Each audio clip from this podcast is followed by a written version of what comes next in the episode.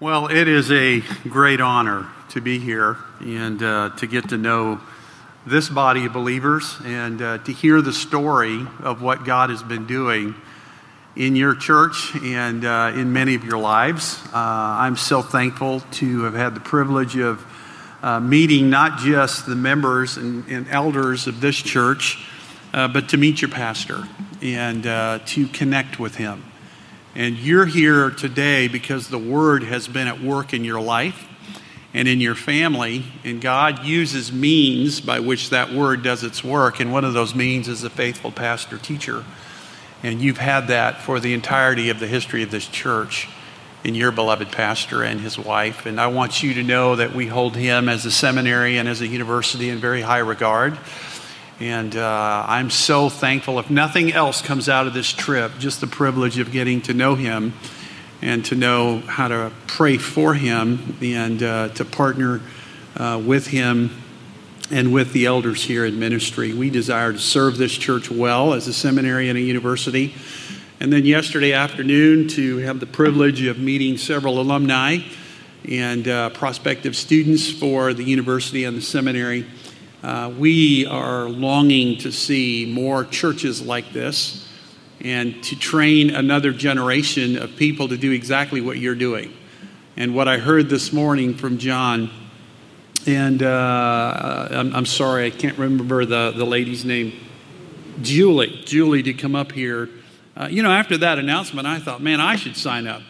But it's a, it's a long commute uh, from California. It's a four hour trip to California. I tell people all the time uh, the seminary and the university are four hours away from here. All you got to do is get on an airplane and go four hours, and you're there, and you, and you save yourself a lot of hassle and a lot of worry. People don't buy that yet, but I think if I keep saying it, maybe people will. But again, it's just a, it's a delight to be here today. Pray for us. Uh, pray that God will bless the work that uh, God started there and in his, in his doing through the commitment that we have to the theology that is building your life and the doctrine that marks this church. Uh, our doctrine would be one and the same with what you have here. And uh, the strength of our institution and really the viability of our institution are not in its promotional strategies or in its donors or in its enrollment, it's in its theology.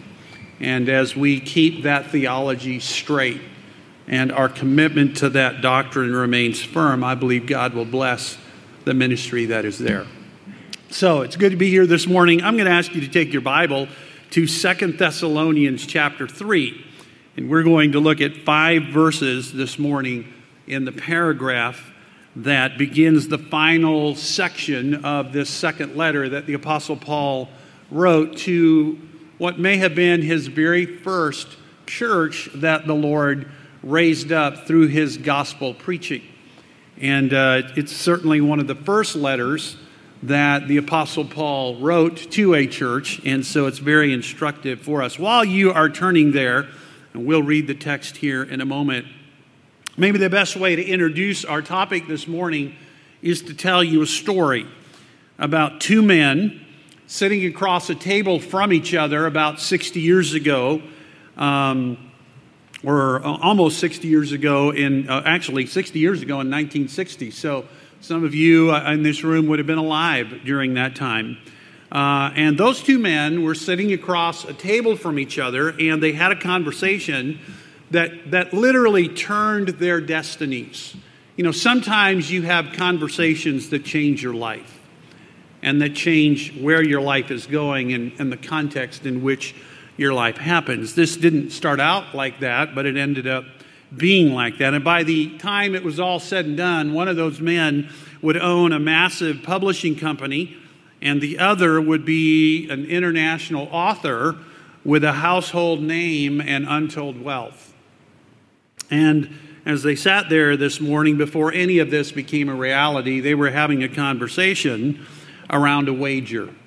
One of those men was a man named Theodore Geisler, and the other was a man named Bennett Cerf. Bennett Cerf had been a part of the founding team of a publishing house that many of you who are in education, or if you've ever bought a book, a textbook, or you've been in a college class and you bought a textbook, you, you may have bought a book from this particular publishing house called Random House Publishing. And Bennett Cerf was one of the, uh, the owners of that, co founder of, of that publishing company in 1927. The other man, Theodore Geisler, was a writer in his mid 50s in 1960, and, and the two were discussing a challenge. Uh, Cerf had a challenge for Theodore Geisler, and actually he was willing to wager that Geisler could not accomplish the challenge, and the challenge was to write a children's book using 50 words or less, 50 vocabulary words or less. And the words the and the word ah would count in that particular challenge. And so, if Geisler actually uh, won the wager, then Cerf would come up and uh, with his end, and he would pay a dollar a word, and the, and so the wager was fifty dollars. And so, as they left uh, a couple of weeks later, Geisler came back and had actually accomplished the goal. Uh, and the book that he wrote went on to become an international bestseller. In fact, uh, as of the last uh, recounting that I saw, this book had sold over 200 million copies. It made Random House famous, and it made Theodore Geisler famous. And it's a book that I think most of you have read at some point or another in your life, and maybe even have owned a copy. My name is Sam, so I have had a love hate relationship with this book. And I'm sure you can figure out the title of the book. The title of the book is Green Eggs and Ham. Now, let me ask you a question. How many of you have read that book? I am so sorry. Uh, how many of you own a copy of that book or have owned a copy of that book? How many of you have read that book to your children, to your own children? Of course, you know who Theodore Geisler is now. You know that Theodore Geisler is Dr. Seuss, and I'm certainly not in any way advocating his theology, his philosophy, or anything of that nature. I'm just making the point that that book came out of 47 words. 47 words that came about as uh, Theodore Geisler uh, had this bet. And as you think about that, when you start thinking about the paragraph that we're looking at, it might interest you to know that there are 47 vocabulary words that Paul used in the original language. And while these words in this paragraph are nowhere near as familiar as the ones that make up the book Green Eggs and Ham, they are far more significant. And while that book went on to change the destiny of these two men at the table, these words that the Apostle Paul wrote here in chapter 3, verses 1 through 5, are, are, are powerful words that can do far more for you than a children's book that went on to sell 200 million copies.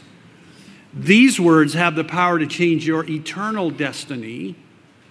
And while you are on the way to your eternal destiny, they have the ability to shape your temporal direction along the way. And so I bring that to your attention as we come to the text, and I want us to read these words with that in mind. Paul said at the end of his second letter to these beloved Thessalonians, finally, brothers, pray for us.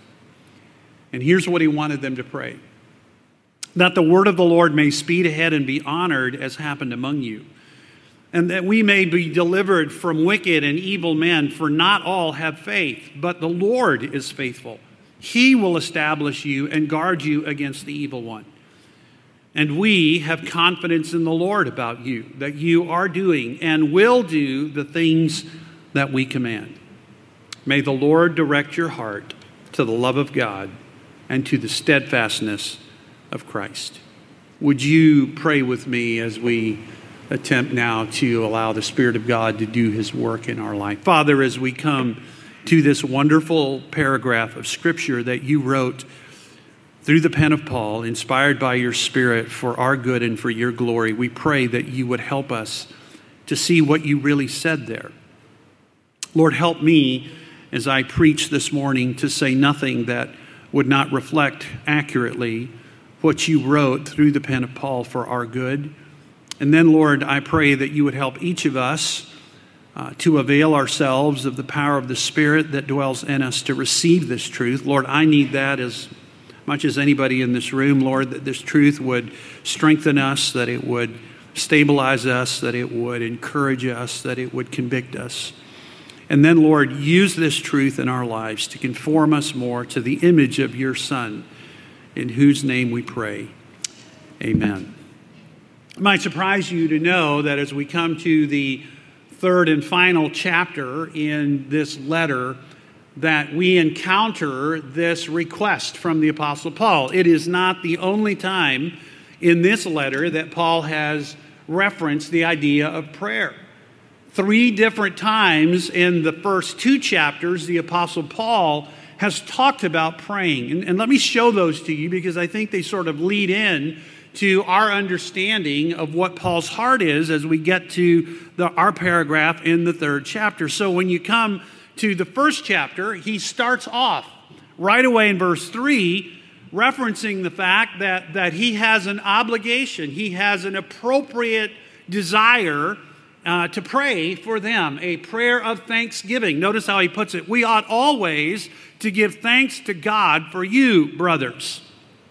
That's a wonderful word, isn't it?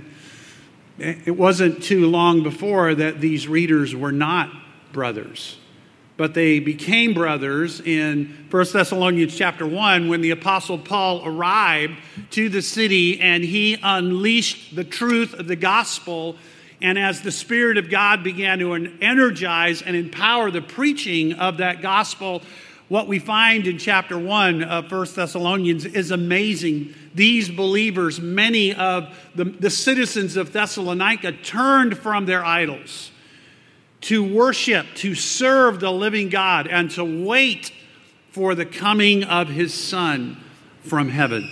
Paul says we ought to give thanks to God for you, brothers, as is right. This is appropriate, this is meet and we should give thanks because your faith is growing abundantly, and the love of every one of you for one another is increasing. Therefore, we ourselves boast about you in the churches of God for your steadfastness and faith in all your persecutions and in the afflictions that you are enduring. Paul says, Every time I think about you, there is an appropriate response that comes up in my heart. And it is deep thankfulness to God for the work that the Word did in you as it came among you, for your growing love and for your bold faith. In fact, everywhere I go, he's going to say back in 1 Thessalonians chapter 1, everywhere I go, as soon as people hear that I was with you, I don't even have to tell them what happened to you. Because the word has spread throughout the entire region of Macedonia that something has happened to you, that you have believed a message and the message has transformed your life. What an incredible truth. And Paul says, Every time I think about you, on every occasion that I come to the throne of grace for you, I celebrate you. I thank God for you.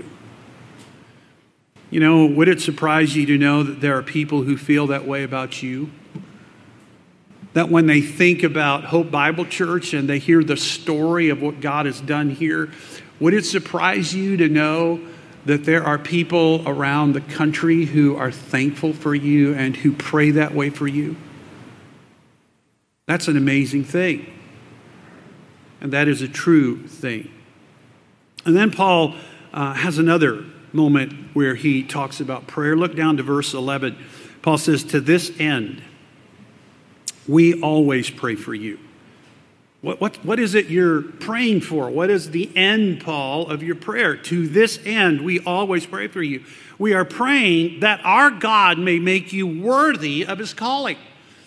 This is precisely what he said to the Ephesians, isn't it, when he talked to them in chapter 4 about walking worthy of your calling?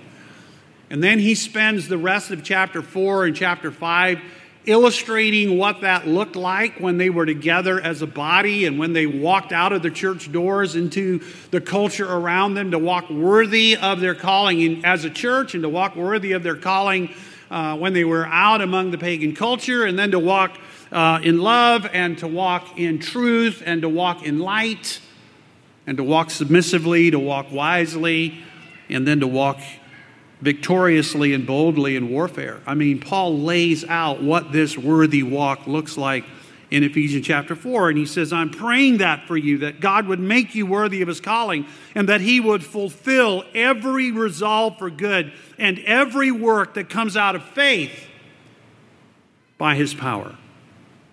You know this as a church. You know that this didn't happen by any worldly means.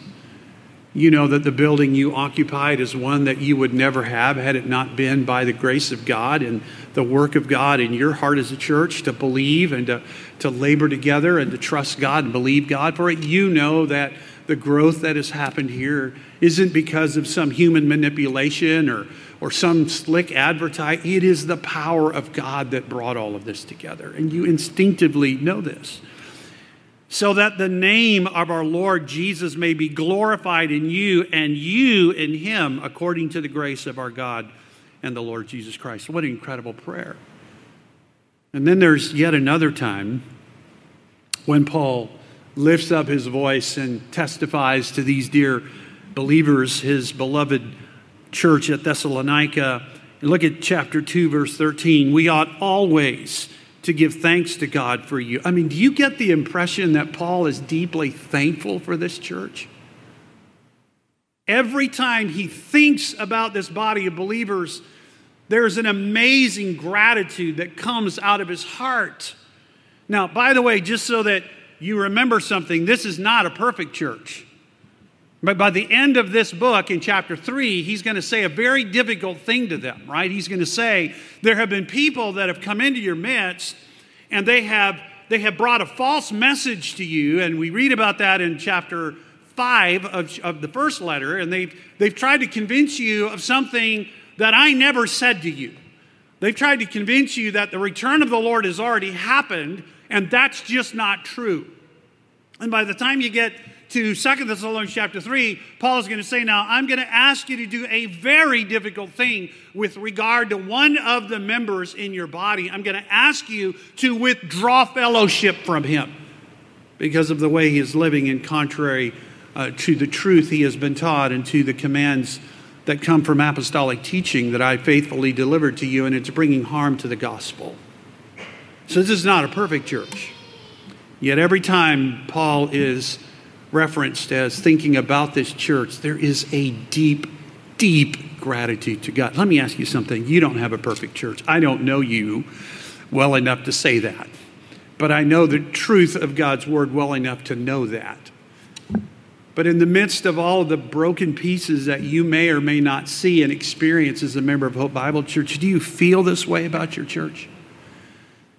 Is there a deep gratitude in your heart? Is there a deep thankfulness in your heart for what God has done here? This is the Apostle Paul.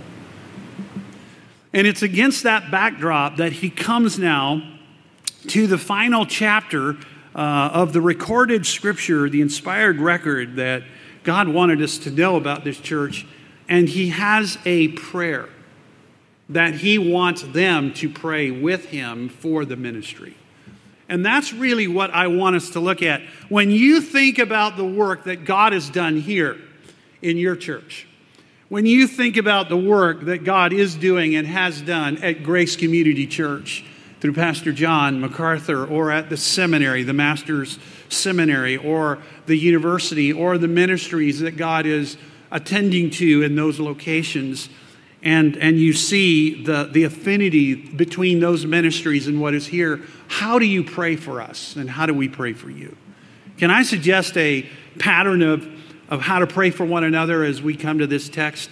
And this is what I would love to pray for you, and this is what I would ask that you pray for us. Here's the first thing that Paul prayed for Pray, Paul said, just as I pray for you, when you pray for us, let's pray together. Pray for the powerful success of God's word pray that no matter what happens in our ministries or no matter what happens to us personally, no matter what the circumstances that God allows in His sovereign grace over us, as He administrates that grace on a daily basis, no matter where that grace leads us and how that grace sustains us, and what outward things happen to us, here is what we should be praying together. Here's the primary thing we should be asking God that the Word of God would have powerful success. Notice how Paul expresses this pray for us that the word, the, the, the, the, logos, the message of the Lord, the message from God, the message about God, the message about the Lord Himself would speed ahead and be honored as happened among you. Paul's saying, look, when you, when you pray for us, you know things are happening. You know what happened to us at Philippi. He's going to reference that to this congregation. You, you know what happened to us at Philippi. And you've heard of the things we have suffered and endured for the gospel's sake. And by the way, we know what is happening to you and the things that you're enduring. And the thing we should be praying most is that the Word of God would have powerful success, that it would run freely, that, that, that it would expand rapidly, that it would experience unhindered progress, that it would enjoy spectacular success. That, that's the idea of run freely. This, this word is used in extra biblical literature to describe a runner running a course that is filled with obstacles. And, and as this runner runs, he is rapidly, easily overcoming the obstacles. It's the idea of somebody running a race with hurdles, and you can see the beauty of that race. If you've ever watched a good hurdler run, it is, it is like, it's beautiful watching them just leap over those hurdles as though they weren't there.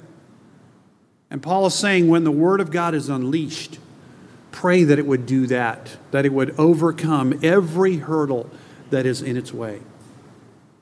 It's like water that is dammed up behind a barrier. I grew up in South Texas, and my dad uh, was a hospital administrator, but on but in his in his you know everybody has these little dreams about what they are and what they wish they were. And I think my dad wished he was a farmer because he bought a little ten acre farm, and he had three sons, so he had indentured servants. And uh, one of the things that my dad did on that farm was he decided to take three acres of it and plant citrus and so we had orange trees and uh, grapefruit trees, and you think, oh, how wonderful. No, trust me. Because we had to water those trees. This is South Texas, arid, dry, uh, not very uh, hospitable to anything that has life. Um, and so we would, uh, we had a canal near our house, and my brothers and I would go out there and we would build these big rows of mounds of dirt uh, and, and we would build irrigation ditches. And then we would fill up those ditches with water and we would block them off by a large piece of canvas until the ditch was filled with water and all the trees that were in that ditch would, would drink the water and then the water would stay, you know, would, would continue to flow in. And one of the most wonderful things for us as little kids is we would pull up that canvas and release all that water. And it would just flow everywhere.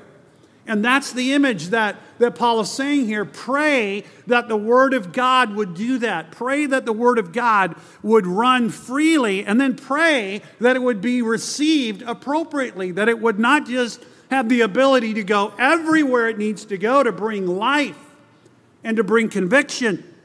But when the Word of God comes and touches somebody's heart and life, or it comes to your life or my life, that we would receive it for what it really is the Word of God and not the Word of man. That it would be powerfully received for what it is, the Word of God, that it would be believed for what it says, the truth from God, and that it would be personally embraced by its hearers, just like it was when we first unleashed it to you.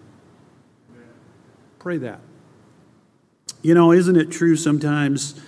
that it is possible to deeply affirm the truth about the Word of God, but to subtly and quietly resist that truth. I mean, have you ever been uh, in a service here and your wonderful pastor opened up the Word of God and fed you the truth, and you celebrated that truth. It was like, that is awesome. That is wonderful. I wish so and so were here this morning to hear it. Has that ever happened to you? It, this is the perfect sermon for X or Y or Z. You know, I, I learned as a young preacher years ago you can't preach loud enough for the people who didn't come to hear you. You say, What are you talking about? Well, sometimes you labor and you work on a message and you had somebody in mind. I mean, you're not supposed to, but, you know, immaturity, you had somebody in mind, and they didn't come. And you are frustrated. And so, guess who gets the brunt of that? All the people who came. And, and that's really not the way that God intended the word to work. The word is intended to go forth, and the Spirit of God is to take that word, and the Spirit of God knows exactly what's going on in your heart because the Spirit of God is at work through the word in your life. You know, there are two kinds of men in the world there are, there are Home Depot men, Lowe's men, and then the rest of us. And if you're a Home Depot guy, you love projects. You know, when something breaks in your house, it is a moment of celebration for you. You, you are like, yes, God, you are so good.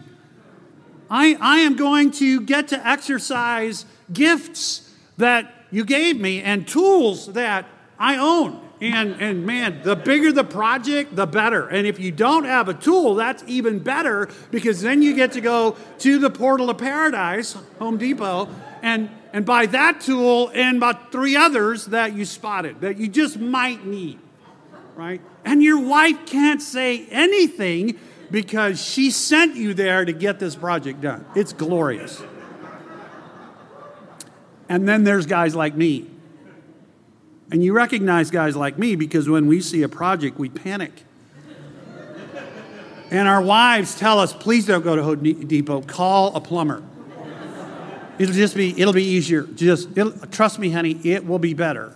This is not a threat on your manhood. You, we, we, we, you know, we know this. Um, when we fought, first were married, my wife and I bought a little house, and uh, it was one of those little houses. that was a fixer-upper kind of house.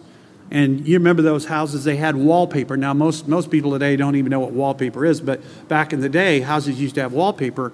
And, and you remember walking by, uh, every guy here will relate to this. You walk by the wall and you see the wallpaper, and there's a little corner of that wallpaper peeling up. A Home Depot guy is like, yes. Because under that, perhaps, is a glorious project awaiting.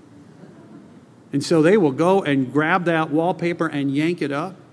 Hopefully, it is way more than just replacing wallpaper. I mean, if, if the Lord is blessing, it might even be wood rot. But we have to now, I mean, it's awesome. And then you got guys like me, and we walk by there and we lick it and we push it down. And if that doesn't solve it, we hang a picture there. That's why if you went through some of my houses, we have pictures in really strange places. You know, Paul is, in a sense, going at that here. He is saying, pray that the Word of God will come into your life and you won't lick the wallpaper. Pray that you will let the Word of God do its work in your life. Pray that every time your pastor preaches, the Word of God will do a deep work in somebody's life, and may it start in yours. So pray for the powerful success of the Word of God. Now, notice the second thing that Paul prays for. Pray, he said, for the powerful success of God's Word, but what happens when the Word begins to do its work? And it begins to water the soil in somebody's life, and it begins to expose the things that the Spirit of God is about to start changing what happens when the Word of God is received for what it really is in the life of a person, and that Word begins to do the work. Because the Word is what grows a believer, the Word is what uh, matures a believer. It is, it is the instrument that God uses to bring about maturity and growth. So, what happens when the Word begins to do its work? There is opposition. And you can see that in the next text, uh, the next portion of the paragraph. Look at verse 2. Pray, Paul said, for the powerful success of God's word, but pray for protection as the word begins to do its work.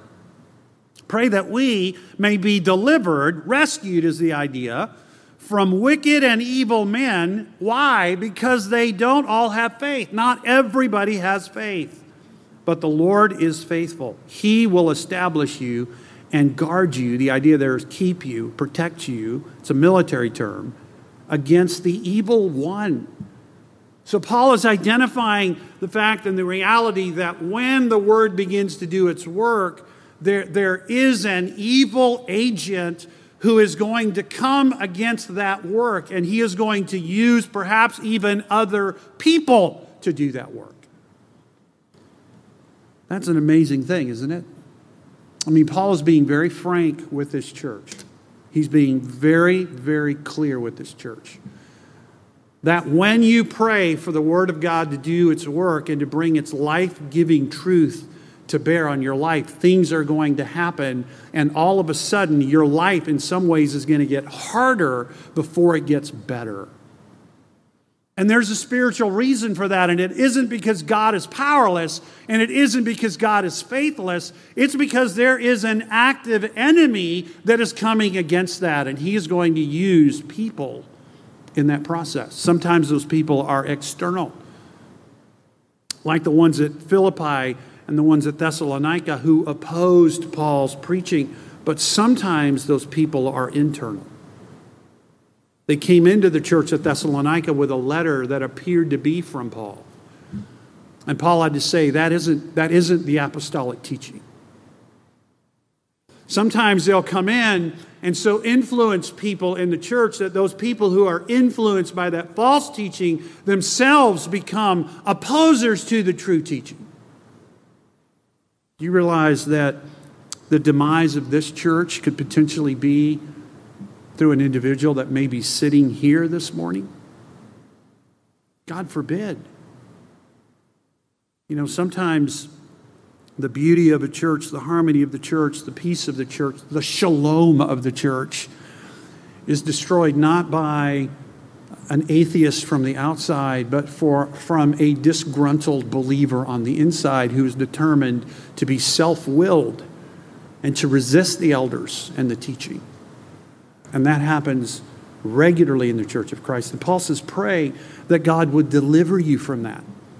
Pray that God would keep you from that. Pray for the powerful success of God's word. Pray for protection as the word begins to do its work. Well, what is that protection? And the answer is obedience to the will of God that is revealed by that word. Pray for persistent obedience to the will of God. Look at verse 3. Paul said this the Lord is faithful. He will establish you and guard you against the evil one. How will he do that? And the answer is in verse 4. We have confidence in the Lord about you. And what is that confidence? That you are doing right now, you have been doing, you are doing, and you will do the things that we command. The we there is Paul and the apostles. Paul's saying this the protection that God will give to his people is going to come through the word, through the apostolic teaching. Isn't it amazing at times the decisions that people make and ground their decision on when they choose a church? They immediately want to know what are the programs that are in, you know, what, what's available for me or for my kids or what ministry do you have? And all of a sudden, decisions about where you're going to grow spiritually are made on that basis. And Paul is saying, I, I, I, want you to think about this. You need to pray for the success of God's word. That is the number one thing that should govern any church choice you make. What is being taught consistently by the teachers and the elders of that church? Is it the word of God? And number two, how is that word being received by the people who sit under that teaching? How's that word being received? Because it is the word that does its work. And when the word does its work, it produces something in the life of a believer, it produces obedience. Is the church a church that is hearing pieces of the word that are just sort of manipulated so that they sound good and, and they meet a perceived need? Or is that church being taught and instructed line by line, precept by precept, in, into what God said would grow a believer? And, and how are they receiving that word? Is it, is it just something that they, uh, they, they hear and then they walk away and it has no impact on their life? Or is that word changing them? Are they doing the word? It was very meaningful to, to hear Julie's testimony about you this morning. That you didn't just hear the word, but the word was actually at work in your life and it was producing obedience. So that you were using your gifts to serve one another, even in the ministry of cleaning. What an amazing thing. And that brings us to the third thing, and that is this what, what will bring about this kind of obedience in the life of a person? What will sustain it? What will fuel it? Because the truth is, and I think all of us would be, who, who labor in the word, would be less than honest with you if we told you that obedience to the word is easy. It, it's not. You, you know that. You know that even as a parent trying to train up your own children in obedience. You know that isn't an easy thing for you or for them. So, what is it that will fuel your obedience in the absence of a physical presence holding you accountable to that obedience. What will fuel that? And that's the final thing that Paul prays for. Pray for the powerful success of God's word, verse 1 and 2. Pray for the protection of God as that word begins to do its work. That's verses 2 and 3. Pray for ongoing personal obedience to the will of God as God reveals that through His Word. What is the will of God for your life? It isn't subjective. It isn't this sort of subjective thing that, you know, I've just got to figure it out. I, you know, if I just pray more, I, you, do, you should pray for the will of God in your life. But the will of God isn't as subjective as you and I think it is. God told us we have a Bible that is sufficient for all of life and godliness. So, knowing the will of God means I've got to come to the scriptures and I've got to find out what God has said. And then I've got to go do that in my life. And what is going to fuel that is the fourth and final thing that Paul prays for, and it is this pray for progressive growth in the way of God. Look at verse 5. May the Lord direct our hearts, your hearts, to the love of God and to the steadfastness of Christ. The word direct here is a very interesting word. It means to lead, to incline, to set. It's the idea that you see in Ezra 7:10 when Ezra set his heart, he inclined his heart, he pointed his heart, he firmed up his heart in this direction. God says, "May God do this." This is not something that you can just decide to do in your own strength. There is something that God has to do for you and it relates to your inner man. There is something that God has to ignite in you, there's something that God has to reveal. And that's why Paul says, Ask God for this. This isn't going to come as you sort of screw up your courage one notch higher and you say, you know what, I'm just going to try one you know one level up i'm going to level up a bit here and i'm going to work harder at this and i'm just going to love god that, that's not how this works and Paul acknowledges that. May the Lord do this. There's something that has to happen in your heart and in my heart, and we should pray for one another that God would do this. God has to incline our hearts. God has to set our hearts. God has to change our hearts. It's the same work in our own hearts, in our inner man, that, that God did with Peter and those early disciples as they were on the road uh, and they were on the road to Caesarea Philippi, and they're having a conversation with Jesus, and Jesus wants to know who, who people think he is with relationship to the Son of Man title. And Peter, Peter has this amazing answer. Peter says, Well, Lord, you know, a lot of people are thinking a lot of things about you. Some people think you're Elijah. Some people think you're John the Baptist, come back from the dead. Some people think you're an astonishing teacher, but with regard to the Son of Man in Daniel 7, nobody is thinking that about you. That's the idea there. And so Jesus looks at the disciples and he says, Well, I want to know what you think. What do you think? And, and Peter has this astonishing answer. He says, we, we know. We know who you are. We know that you are the Christ. We know you are the Messiah, the Son of the living God. We know that you're that Daniel 7 person who stood before the Ancient of Days and received glory and honor and dominion and power and a kingdom. We know you are him. You remember what Jesus said? Blessed art thou, Simon Barjona, for flesh and blood didn't reveal this to you. You didn't figure this out. It wasn't because you put all the prophecies together. It wasn't because you thought and reasoned and logicked it all together. You didn't get to that conclusion. Through your human reasoning, my Father revealed it to you. How did you become a Christian? You believe something about Jesus that makes zero sense. I mean, try virgin birth out on anybody but Jesus tomorrow morning at work and see the response. People are going to go, you seem like a reasonably intelligent person? I mean, biology doesn't work that way. I mean, try resurrection from the dead. I'm not talking about fake resurrection from the dead, I'm talking about like real resurrection from the dead. I mean, you believe things that make no human sense. And you don't just sort of affirm them in your head, you actually have embraced them as a way of life. How did that happen? You know, Jesus said, You didn't get there by human reason. It wasn't flesh and blood that revealed, it was my Father who revealed it to you. And that's why some of you sitting in here, you hear spiritual truth every week and it comes right in and it doesn't resonate because your eyes haven't been fully opened yet. And the Spirit of God has to do that. And that's one of the ways the Spirit of God draws you as you start to listen. And all of a sudden, stuff that you, you may have mocked five years ago, you're actually listening to now and you're going, What? And then, as that light, Peter talks about the light rising, the day star rising. It's like dim lights in a room and they start to grow brighter and brighter and brighter and brighter as you sit in the presence of that light and you hear the word. It is overcoming obstacle after obstacle after obstacle. And you hear the mocking and you hear the, the illogic of it, and God is faithful to protect you from that, and you keep coming and you keep hearing. Now, all of a sudden, the command that God says to believe is one that your heart hungers to do. Where did that come from? Because it wasn't there five years ago.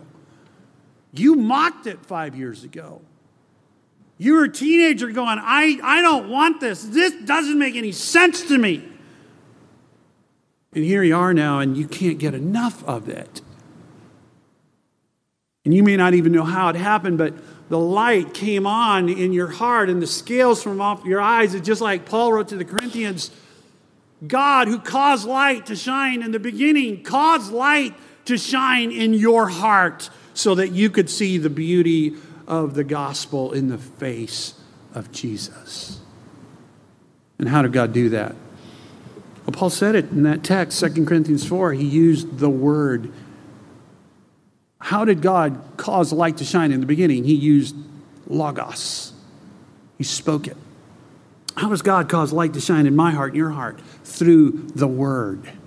That's why Paul says, let it flow freely. Pray this. So, what does this word reveal and what does God direct your heart to? An amazing thing the love of God. You say, Really? Are you kidding me? That's it? That's where this is all going? You're the, you're the John 3.16 guy that I see on NFL games all the time. That's it. For God so loved the world. I mean, come on. I've, I've known that since I was a kid. Everybody knows that God loves everybody. God loves everybody. God is what? Can you finish that? Love. So are you, I mean, this has got to be going somewhere different. Well, yes and no. And I'm going to suggest something to you that I'm embarrassed to say I didn't pick up on for a long time in my Christian life. I knew that, that God loved people, but I didn't have a category for that. I didn't have a category to understand that. because I'm an image bearer. I have categories for certain things. For example, I know I have a category for what look, love looks like and, and love feels like between a father and a son. I, I have that category because I'm a son and I love my dad, and, and, and, and I'm a father and I love my son. I have a category for that. I, I know what that looks like and I know what it feels like, and it may be imperfect, but I understand it. I have a category for that. I have a category for what love looks like and feels like for a spouse. I know what, what it's like to love a spouse, and I know what it's like to be loved by a spouse. I have a category for that. And I know what it's like to love and be loved by a friend, a best friend, a, a, a ministry partner. I, I know what it's like to be loved and to love the people of God. I have categories for all of that, but I don't have this category. I don't have a category to understand or comprehend love that flows from God. I want you to think about this. For all eternity, there were three members who made up a Trinity, and they deeply loved each other. There was an intimate, intense, passionate, white hot love that flowed between all three of them. The Father loved the Son. The Son received that love and loved the Father. The Spirit received and observed all this love and celebrated it. And one day God said, I want our image bearers to experience this. And you don't have a category for it. It's like the wiring of an old house when you put a certain amount of electricity and power into those old wires, they fry because they don't have the capacity to experience this. And so God sent the third member of the Trinity into your heart so that He would do something, He would shed that love abroad. And all of a sudden, you have something you never had before. You have the capacity to experience that love, and you have the capacity to display that love. You've never been loved this way. You've never understood this love. I mean, you heard God was love your entire life, but all of a sudden, as you come into this amazing relationship, you, the most unlovable thing in the universe, are experiencing the most intense love and delight that you could have. God, looking at his son on the day of his baptism, said, This one is my beloved son. In him I am well pleased and in you the Father is also well pleased. You say, man, I'm not even well pleased when I look in the mirror. How could that be true? And that's the astonishing thing about this love. We don't, we don't have a category for it. It's not something we dare believe. It's not something that we earn. It's not something that we figure out. It's something the Spirit of God puts in our heart. And that's why Paul says, pray that God would incline your heart to this.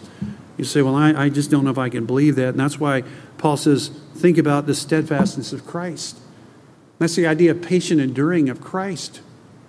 Why did he do that? He did that so that you could experience that love. It is the single cosmic proof of what Paul is saying here that God loved you.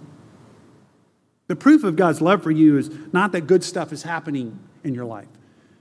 The proof of God's love for you is not denied by the fact that bad stuff might be happening in your life. The unshakable, unassailable display of God's immense, passionate, white hot love and pleasure in you is what He assigned for His Son to do, who on the last day of His earthly life asked His Father for something, and for the very first time in all of eternity, God the Father said no to God the Son so that He could say yes to you when you came to Him and you asked Him for the thing you most need and you most long for, and that is life beyond this little life. Paul says, Pray that God will help you to see that. Because when you see that, it explodes all legalism out of your life. When you see that, it explodes all performance to be accepted living, explodes all of that when you see and experience that, you know what the heart response of that is? God, of course you can have my life. Anything, anywhere, whatever, whenever. However, Lord, whatever you want, I'm in. I'm in because I, I just cannot, I cannot imagine this kind of love. I never would have dared believe this. So, whatever, whenever, however, for however long, at whatever cost, God, I'm in. You want to take my life and you want to send it across an ocean? Amen. Lord, you want to keep it here and you want to, you want to invest it at Target as a cashier. Lord, if, that, if that's what you want, I'm in. Lord, you want me to go halfway across the country and go to seminary? You want me to, you want me to stay here and, and, and serve in the church? Lord, you want me to, what, whatever, Lord, however, wherever, I'm in. Because I can't believe this immense love. And, and then you want everybody else to know about this love. And you hear people say, well, God loves, God loves everybody. And you're like, yeah, you, you don't understand. You have no clue. You have no clue. And that person who tastes a tiny little bit of kindness for you comes into this body, and that love is flowing between each other and for each other. And you're going, How did that happen? And the answer is the powerful Word of God is at work. And God is protecting that work in your life, and you are obeying. Not because you have to, but because you want to. Because God has directed your heart into the most amazing reality in the universe, and it is the love of God. And you can't wait to get there. You're like Paul, you're like, I, man, I, I just don't know what I want. I mean, I'm like the guy who wants two things. I, I want to I wanna go and be with him. That's my passionate desire because I want to experience his love in unadulterated ways. But, it, but it's needful for me right now to be here. But, but man, I, I can't wait. And people are looking at you, go, Are, are you nuts? And, and, and, you're going, You know, mm, I, I hope not. I, I'm loved like I've never been loved before. And that's enabling me to do what I've never been willing to do before.